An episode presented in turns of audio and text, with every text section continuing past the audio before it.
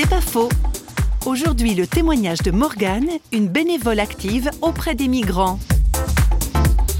J'apprends à voir que Dieu se trouve dans toute situation, même dans, dans les situations très compliquées. J'ai pas d'explication à tout, loin de là.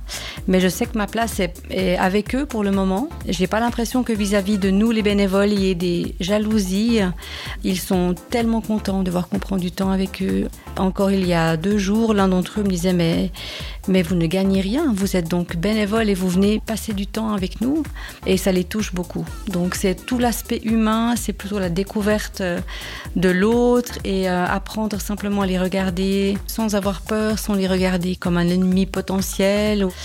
C'est plutôt ce regard-là que je cherche à développer. Je crois que Dieu, il a ce regard sur moi et sur nous aussi.